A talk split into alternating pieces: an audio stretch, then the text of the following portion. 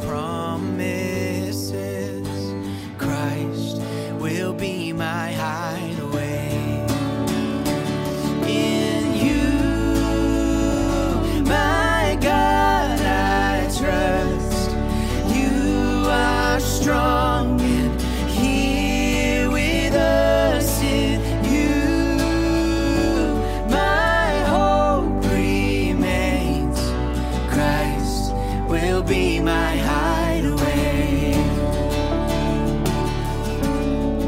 Welcome back to Christ is the Cure. I am Nick and I'm your host today. And uh, that said, uh, Anthony and Paul have been doing an excellent job, as have all the writers. Um, before we begin, I want to say uh, I'm sorry if the audio is different than usual. I'm playing with the, the volume levels and seeing how to tweak it, make it better so that the presets are set so I don't have to mess with it anymore because it kind of got messed up over the years.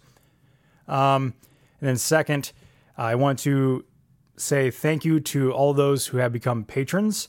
Um, I know that a lot of the growth has come from the courses that I've been putting out, the Crash Course Theology, um, for example, and then uh, future courses that are going to be coming up. And the courses are a way to give patrons something more um, because I wanted to do something for them. But it's also been an incentive for people to jump on, which is great. Um, and I and I love that you guys love that. I love that it's something you want to do.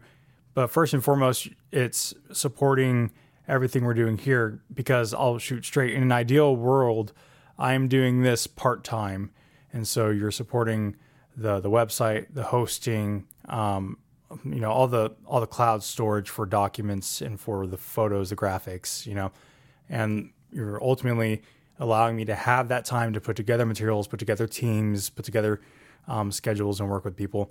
And I actually added a new individual to the team. You can read more about the team at Christ slash about. Um, and this individual will help me organize and structure so that it's a little bit less of that, and I can focus on bringing more people in.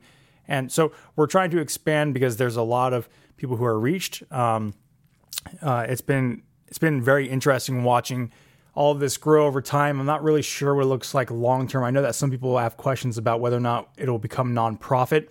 If I'm honest, I'm very weary about nonprofit because, well, uh, there's a lot of strings attached to that. And so I'm not really sure what it looks like in that uh, regard, but we are planning on adding more male writers down the road. Um, so if that's something that interests you, um, just keep an eye out and I'll put up an application at some point. But the whole point is that Patreon is ultimately a way to fund everything that you see from the websites to the time being put into efforts. And um, like I said, ideally, I would love to do this part time, minimally.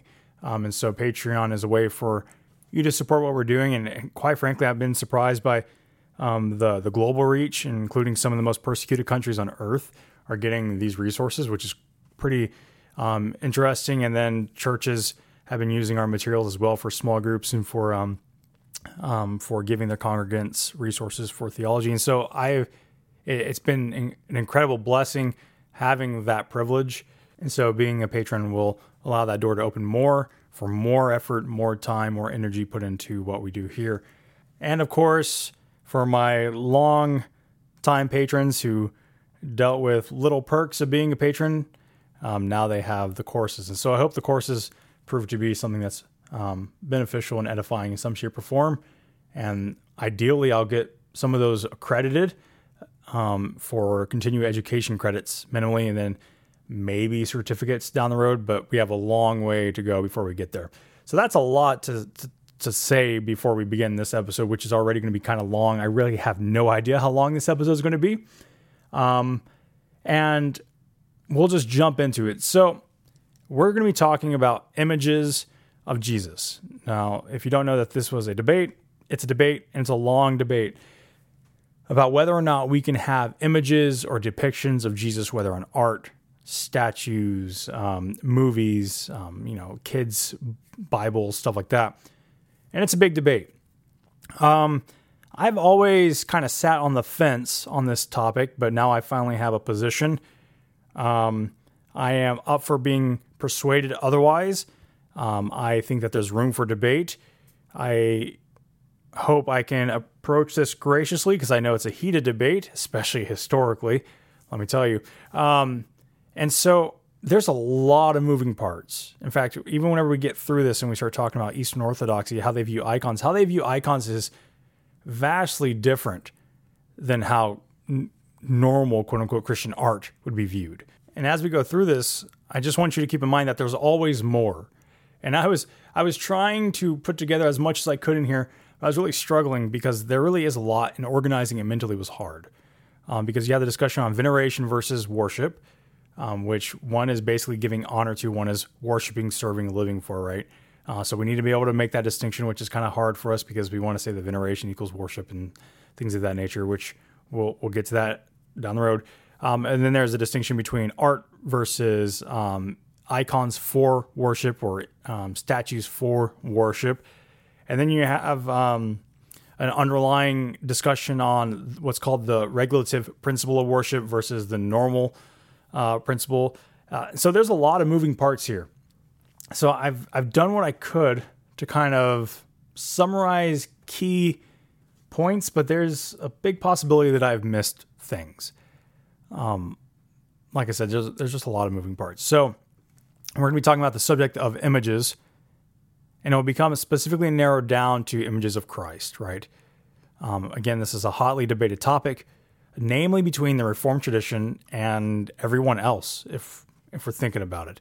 And I that may not be fair, but if you look at Anglicans, if you look at um, you know regular evangelicals, if you look at um, Catholics, if you look at um, Lutherans, if you look at Eastern Orthodoxy, they all believe that images, statues, or icons are acceptable in some shape or form. And even within these groups, there's debates about what things are supposed to look like. Um, for example, if I'm not mistaken, I know historically, um, but I'm not sure if it's the case in the modern era, that Eastern Orthodoxy um, disagrees with statues with 3D images of Christ and saints.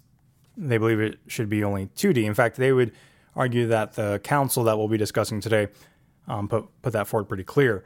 So there's still nuances, and then even then there's discussions about whether or not images are just um, to be um, placed in a house of worship, and whether or not they have a function in worship, or whether or not they're just there for decoration, or whether or not they shouldn't be included, but you can have them privately. And then one interesting one was I've met quite a few Reformed individuals who find that depictions of Jesus in art is not acceptable, but in movies it is acceptable. But that's a minority, I think, from just experience and you know perceiving.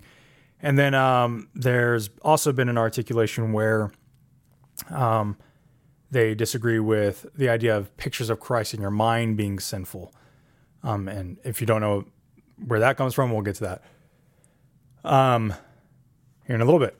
So first, we're going to start off with definitions, um, and I'll put in sources and references and uh, you know in the description of this episode so that you can go and read for yourself and flesh it out. And um, in the sources, you'll see the differing perspectives a little bit. Um, I put a defense of the Reformed position in there, um, and then I also have some um, stuff from others. So anyway, so using Nick Needham's uh, 2000 Years of Christ's Power, he defines um, images as a religious image of Christ, an angel, a saint, um, popular and fashionable from the fourth century onwards. An icon could be a statue, a low relief carving, a mosaic, a painting, or a drawing. They usually adorned churches. Paintings and drawings were found in Bibles, and the East tended to reject statues as too much like the icons of pagan gods.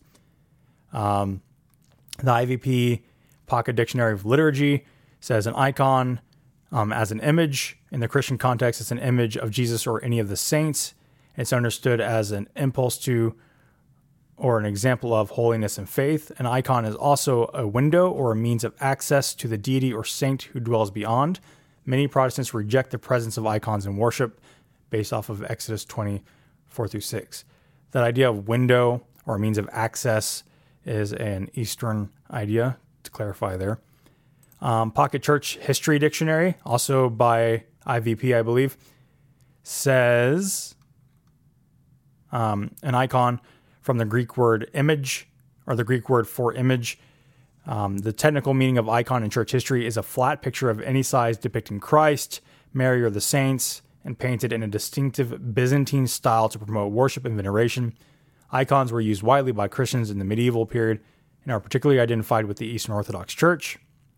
And then the Orthodox Study Bible, um, because we're already kind of leaning in that way as we read through these. An icon is a transliterated word meaning image, based off Colossians 1:15. Icons of Christ and his saints depict the reality of the incarnation because the Son of God became man. He can be imaged. Orthodox Christians honor and venerate icons, but never worship them, for worship is due to the Holy Trinity alone. The honor given to icons passes on to the one represented on the icon as a means of thanksgiving for what God has done in that person's life. So, out of all these definitions, I've opted to take Needham's because it's the most broad, right? As we read through them, it became more narrowed down to the Eastern Orthodox idea of these 2D Byzantine paintings, which I'm sure you've seen. And if you haven't, you can go look it up Eastern Orthodox icons. Um, so we can, and, you know, Eastern Orthodox adherents would be very firm on drawing the line between art and images and arts and icons. Um, but I'm going to take Needham's definition which makes for a much easier um, discussion here. Um, so we're actually going to begin with the history, and then we'll get into the theological aspect. Whether or not the history takes up the whole section of this, because I think that this is going to end up being a two or three parter. Um, we're going to talk about the history here uh, first, and then maybe we'll break it up and do the theological aspect second, which means that we're just copying Paul at this point um, from his repentance episodes. Um, so the history is difficult. Um, there are discrepancies between the practice and writings, uh, which we actually find in the Reformation era too. We'll get to that little in a little bit. Um, but there, there's this weird discrepancy between the practice and writings in regards to what uh, we see with Christian art being in early churches and what people wrote about. Um, and the Encyclopedia of Ancient Christianity notes that ecclesiastical writers were not willing to accept the use um, of or venerate images though he also says, although most of the time they express themselves indirectly. So he's saying that they wrote against these things indirectly. Furthermore, as um, he he argues, he notes that the early church would take a stance against images, and they would use um, the anti-images text of the Old Testament um, at the forefront of the debate, and they would combat images um, as if they were pagan idolatry. Right. Um, further, the Reformed tradition and some Protestants uh, would argue that the early church was violent against icons.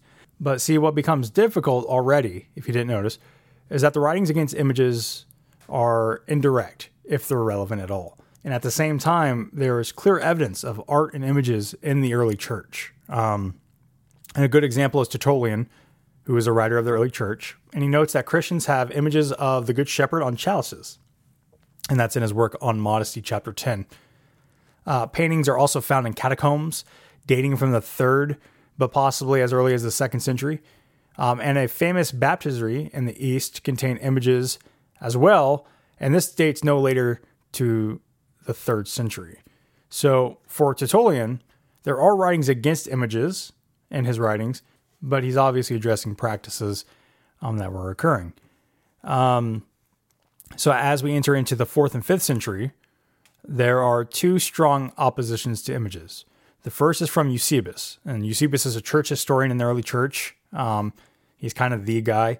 Um, and he says that Christ cannot be depicted because the human form of Christ was now completely deified, which is kind of a different um, approach than you see in modern discussions, which it's considerable. Um, but this was in response to the sister of Constantine, and she wanted to obtain an image of Christ from Eusebius. So he he's requested an image and he says no because it's not proper. Um, but he also notes that there were, um, or there was, a monument of Christ and the woman with the hemorrhage uh, from the Gospels who touches his garment and is healed, um, along with paintings of Peter, Paul, and Jesus that he encountered. And he didn't have anything to say there. Um, in one letter, though it's disputed, um, Ephanius, I hope I pronounced that correctly. By the way, this is going to be a, a mess of mispronunciation because that's my quirk. That's what we're going with. Um, so, a leader in Salamis, Ephanius, notes that um, in Palestine, there was a village church with a curtain that had a painting of Christ or a saint on it. And in this report, apparently he pulls down the curtain and he asks John of Jerusalem to put an end to the depictions. Um, but most people have pointed out that this um, could be a forgery since the document didn't find itself present until the big debates on this topic in the 8th and 9th century. And what you find is that during these debates, sometimes those documents just come out of thin air, don't they? Anyway, um, so this document is in question. Uh, we see the practice occurring um, with statues, paintings, um, catacombs and on chalices. Um, what's ironic is that this story of Ephanius um, pulling down this curtain and writing to John, telling him to put it into depictions, actually was buried in a church that had images, which is one of those things where we kind of keep seeing this as we go through all this. Um, other church writers speak of images with little to no disapproval, and they point to the cross as a particular image, right? Uh, Jerome and Augustine note images painted on vases, um, and the images are Peter and Paul and Christ. And uh, Gregory of uh, Nyssa notes that a martyr is depicted with an image of Christ as well. Further, the same Gregory uh, promoted paintings for those who cannot read, and images give rise to the desired spiritual realities. And then the last note before we get into the big debate is that Gregory the Great, um, who shoots down um, adoration of images and superstitious worship of images, says that there should be no destruction of these images and no abuse of these images. Quote, for pictorial representation is made use of in churches for this reason, that such as are ignorant of letters may at least read by looking at the walls what they cannot read in books. Um, so basically, they're saying don't destroy them, just don't let people worship them and let them remain. Uh, and that's in the Register of the Epistles of St. Gregory the Great, Book 9. So, for those who are against images, they usually say there was a lot of violent opposition and overwhelming opposition to images in the early church. But the problem is that's not the case. There seems to be isolated cases where there's critiques, uh, while at the same time, there's plentiful examples of art and images. So, the issue is if there was a strong, adamant position against these practices, while these practices are seen widespread, then we should expect more to be written on the subject. But there's just not. It's very, it's very ambiguous, um, to say the least. And so I'm kind of left thinking that there were a few um, who who didn't like it while it was practiced. And so that's kind of all we can really gather from that. That all said, sometimes there's a council called the Council of Elvira. I think that's how you pronounce it um, and it comes up um, as an example of the church being against images. Um, and it's a fourth century local council, and the Encyclopedia of Ancient Christianity um, notes that Canon 36 prohibited the display of paintings in churches. Um, so, first off, the council was a local council. It was in Spain, and the canon states um, that it seems good that the images should not be in churches so that what is venerated and worshiped not be painted on walls. So, when reading through this particular council and its use in the discussion, I've essentially found that both sides of the debate utilize it. Both those for and against images utilize this particular local council. Um, so, what what is concluded ultimately from my analysis is that there's a lack of context that makes the whole thing difficult and it leaves us with little to nothing to go off of. Um, not only that, but it's problematic because churches in Spain continue to have artwork. And not only that, but this is typically deemed a disciplinary canon, not a theological canon, meaning that the church was likely responding to a specific issue. So this council wasn't ecumenical, it wasn't universal, um, it was just a local council, which is significant because it means the whole church didn't show agreement on this particular issue.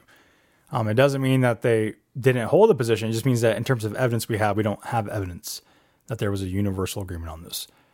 Um, so appeal to a local council, um, especially in the face of a, the seventh ecumenical council, which we will get to in a bit, um, is kind of weak in my opinion, especially since both sides utilize it and there's not really good context. Um, not only that, but if you go look this up and read the other canons, they're very, they're very strange. Um, and there are a few that we would we would actually appeal to and uphold, to say the least. Um, so it, this gives us another small look into perhaps a local discussion or an isolated event. So again, we're left with kind of mixed evidence about what's going on, and then we come to the brutal controversy of the seventh and eighth century on this topic. Um, and one could argue that it was just as political as theological. Um, there was an attack on icons by Emperor Leo III in 726, and it wouldn't be until 780 that uh, persecution uh, that this persecution ended. Um, so people who who held the icons would be persecuted and killed. In 787 in Nicaea, the council would be held that accepted the previous six ecumenical council and then decreed the restoration of images. This is the seventh ecumenical council. Um, and if you don't know, I'd highly recommend you just look up real quick. I'm sure Got Questions has something on it. What are the first six ecumenical councils? It's like the Council of Nicaea through the Council of Chalcedon, right? Um, where we get our big Trinitarian formulas. So the major thrust of the debate at this council was that the incarnation was real. That was the stress. And this is going to ripple throughout the rest of this episode. Um, uh, but they noticed they noted that images were to be given honorable reverence, and that the reverence goes past the image to the person who's representing the image. Right? It's just kind of a way to visualize who you're actually um, reverencing, but that these images or icons don't get true worship of the faith, which is only given to the divine nature. Uh, this council did issue an anathema to those who would um, equate images with idols. Um, of course, this didn't solve the controversy completely. Um, there were continued tensions and attacks. And in fact, the Franks with Charlemagne uh, led this opposition against icons. So if we look at the arguments of the controversy, it's it's helpful because quite frankly, they're all the same. You look at the, the arguments they all had back then, they're all the same to this day, as far as I can tell. There's there's slight variations and there's slight different ways of, of articulating them, but they all kind of boil down to the same principles as far as I can tell. Mainly, well, okay, mainly the the major charges of these two, which are Christological heresies. Um, before we move on, though, it's worth noting that this was an isolated issue in the Eastern Church, which is ironic when think about the Eastern Church now. Um, but because the Western Church accepted the depiction of Christ Mary and the saints and icons already, but they had less theological significance as the Eastern church was putting onto them. Now, here's an ironic little factoid is that initially the Westerners rejected the practice of bowing or kneeling before the icons um, because the Second Council pronounced condemnation on those who did not honor icons. But eventually, those in the West adopted the customs and then went further than the Eastern practice by moving from 2D pictures to statues, as we mentioned earlier. And this, of course, led to the East accusing them of idolatry. Of course, uh, the condemnation of those who didn't honor icons um, I've heard some people say that this is basically treating them with respect, not just like destroying them or something like that, right? Um, I've heard some having uh, meaning that you're condemned if you don't venerate them. Obviously, the former you can kind of get on board with, the latter can't get on board with. So, depending on where you land, if you land where you're okay with art and images and you read that well, you're like, well, I still disagree with the Seventh Ecumenical Council. If you if you don't agree with icons, well, I disagree with all the Seventh Ecumenical Council. Anyway, at one point, Nick Needham points out that one of the interesting differences between the East and the West was that the East tended to depict Christ as a man, and the West tended to depict him as a symbolic form, often as a lamb. And the East rejected this on the grounds that it could be a way to um, move into animal pagan worship. The incarnation required that the Son be depicted as a human being. Another interesting factoid. So you can see there's diverse understandings of what was supposed to happen even here, where it was supposedly solved or supposed to be solved. Um, so the arguments for those um, who were against icons can be summarized as follows. First, they would argue that the second commandment prohibited all icons and images. Um, basically, all man made religious icons or images should be thrown out because of the second commandment, right? Um, you should not make a graven image or idol, right? Um, the only proper of images of Christ, um, according to this position, were found in communion, the cross, not a crucifix. If you don't know the difference, the cross is the cross without Jesus, the crucifix is the cross with Jesus on it, and the Chi-Rho sign, which is the, the P and the X. If you haven't seen that before, you can look it up. Additionally, um, these individuals would argue that the incarnation did not allow for depictions of Christ in images, but only Christ himself is the image of God. They would then go on to say that um, the picture can only depict his human nature and not his divine nature, and thus it doesn't depict Christ, thus properly robbing him of his deity and basically saying that he's two different persons because you can depict one not the other. And this would be known as Nestorianism, which affirmed Jesus' divine nature and affirmed his human nature, but believed that Jesus has two persons. um, and this was condemned in Ephesus in 431. Um, it basically says that his two natures were completely separate in the incarnation. So they they charge him a Nestorian because you can depict his human nature, but it's not his divine nature, so you're separating them functionally, is what the argument was. And then um, they argued that there was not any theology set forth by church fathers for the practice of icons. For those who were for icons, they would respond to the charges in this way. Uh, first off, that the second commandment forbids the making of pagan icons or false gods. And uh, John of Damascus, he, he's the guy in this era, in this position, even though he wasn't present. I want to make sure I got that right. I don't believe he was present at this council, but he was the the appeal, right? He wrote the book. he wrote the book on it. Um, in the Theodore of Stadium, um, and they would admit that the icon of God was impossible in the Old Testament, but because of the incarnation, this changed, right? Same thing we hear today. Um, they would argue that graven images were also different from icons because they were not statues, but rather paintings. Of course, we already talked about that debate, um, you know, between the East and West. Um, they additionally pointed out that God sanctioned many icons in the Old Testament, such as the, the cherubim over the Ark of the Covenant, um, those that were on the uh, tabernacle curtain, the pomegranates woven on the high priest's robes, uh, the cherubim on the inner sanctuary of the temple, carved figures on the temple walls and doors, the 12 bronze oxen, along with the oxen lines cherubim in the temple court, uh, and then, of course, the bronze serpent. They also held that the Ark of the Covenant was a symbol of Christ, um, and they further argued that they did not worship the icon but gave honor to it. So the Second Council of Nicaea, you know, this council on this topic, noted that um, that worship was to be given to Christ, latria, and veneration should be given to icon, proskyneus. Um, and as we noted about those who argued that images didn't display the whole Christ, those who were for icons argued that those who rejected pictures of Christ were not taking seriously the incarnation.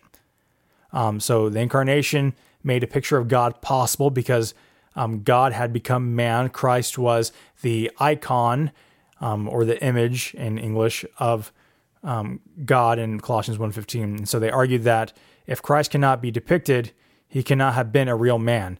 So um, those who were against icons undermined the true humanity of Jesus, and they would say that they held to the heresy of Docetism, uh, which basically said exactly what it sounds like that Jesus was divine, but he was not truly human. He only seemed human. So they further argued that no picture could portray the nature of God, as the nature of God is invisible, but that an image of Christ is an image of the divine person who was in the human form in the incarnation. Since Jesus in his human form was God's human form, the picture did not deny the divine nature of Christ. Um, additionally, those in favor of icons argued from uh, the point of education and for the uneducated. And they basically argue that since you can paint a picture with words in one's mind, you can also paint an icon on the wood for the same effect. Um, now, since the Reformed tradition is the primary tradition against images of Christ within the Christian circles, a brief discussion on the Reformation seems appropriate. Now, Lutherans disagree with the Reformed tradition as well as the Catholic tradition. They don't believe that you venerate, but that images and icons or images can be useful for education. Anyway, so the Westminster Larger Catechism, which is um, one of the you know confessions of the Reformed tradition, notes that um, in question 109 of the Westminster Large Catechism, what sins are forbidden in, the second commandment? Uh, the sins forbidden in the second commandment are all devising, counseling, commanding, using, or anywise approving any religious worship not instituted by God Himself, tolerating a f- false religion, uh, the making of any representation of God, of all or any of the per- three persons, either inwardly in our mind or outwardly in any kind of image or likeness of any creature whatsoever. Uh, worshipping of it or God in, in it or by it, uh, the making of any representation of uh, deities and all worship of them and service belonging to them, um, all superstitious devices corrupting the worship of God, adding to it or taking from it, whether invented or taken up by ourselves or received by tradition from others, um, though underneath the title of antiquity, custom, devotion, good intent, or any other practice or pretense whatsoever. Uh, so basically, uh, you can't make any image in your mind or on paper, so to speak, of any of the three persons of the Trinity. Um, and then, of course, they condemn worship of that image, um, whether by it or in it, And then they say um, basically that any appeal of antiquity, custom, devotion, good intent um, are unacceptable. Um, so all the Reformed confessions take this position in some shape or form. Um, and it's usually stated that the Reformers and all the people in the Reformed tradition held to the same view. Now, while it is true that the majority um, of the Reformed tradition held to this, uh, there are interesting inconsistencies and a few exceptions.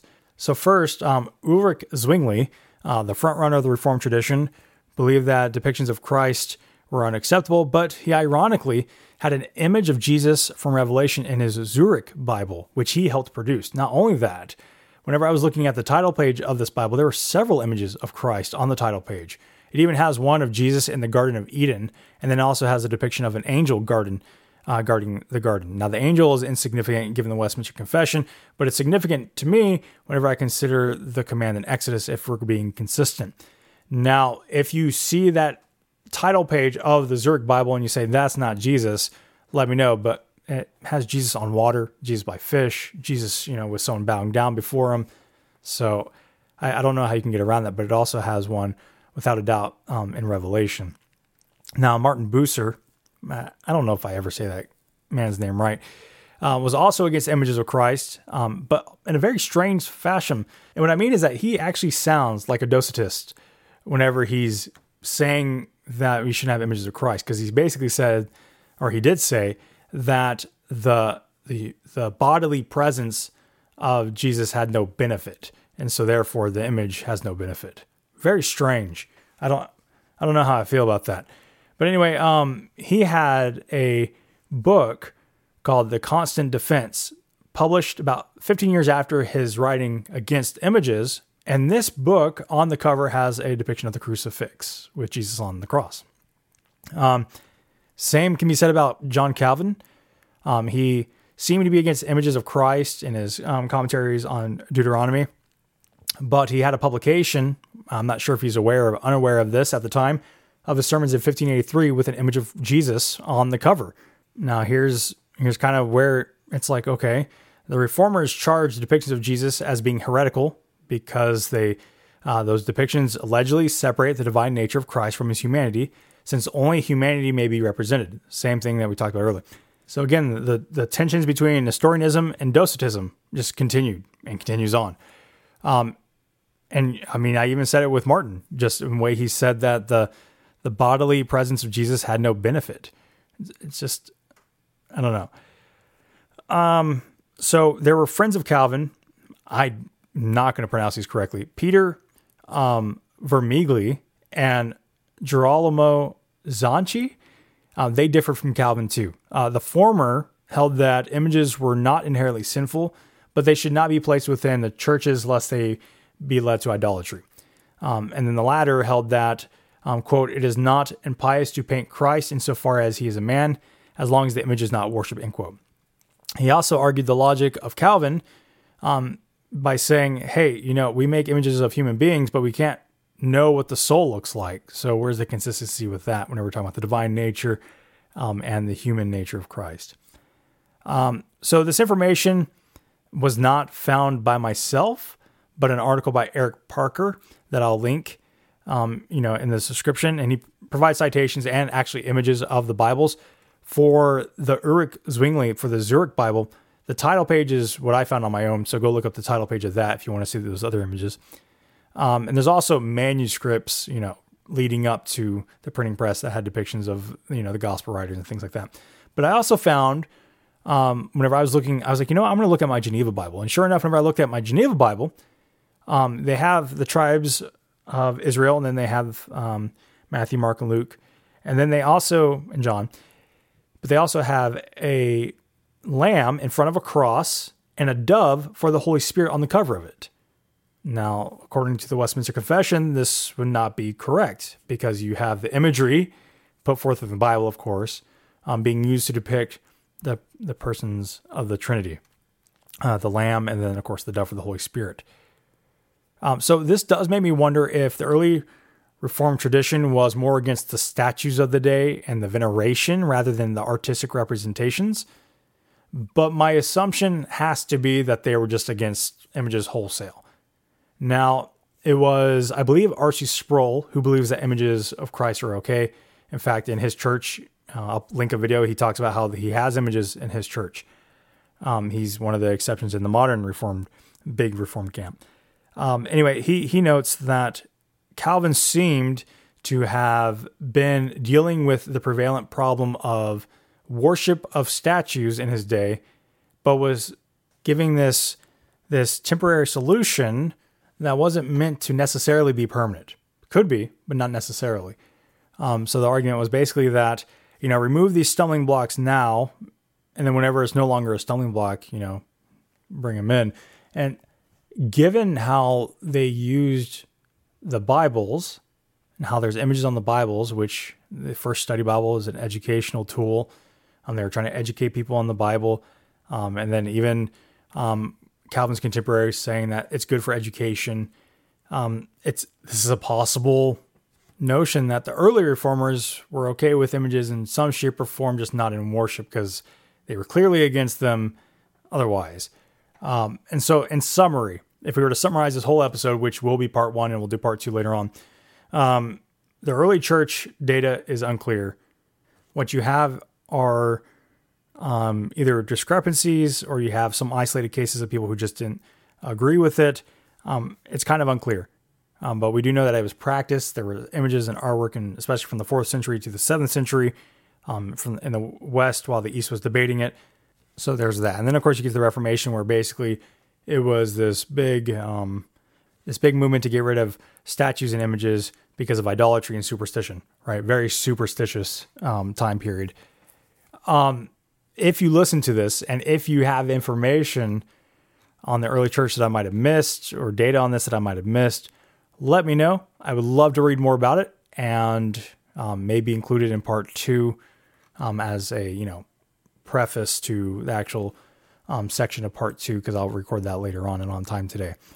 Um, but on the next one, we'll do theology and we'll discuss the Decalogue structure, and then we'll briefly talk about um, the thrust of the argument and the second commandment, and then we'll talk about um, my view and some of my thoughts on um, those views that don't agree with my view. So there's that. I hope this was beneficial in some shape or form. I know it's kind of hard to track some of this information. I try to slow it down because I know I can speak too fast. Um, but again, I hope it was helpful. Thank you all again for being a part of Christ is the Cure. Um, if you are interested in becoming a patron, you can do so at patreon.com slash Christ is the Cure. And before we go, we have one more little box to check.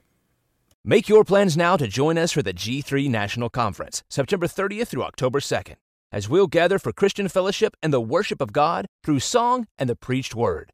Our theme for the 2021 conference will be centered on biblical Christology. You can find registration details at g3min.org.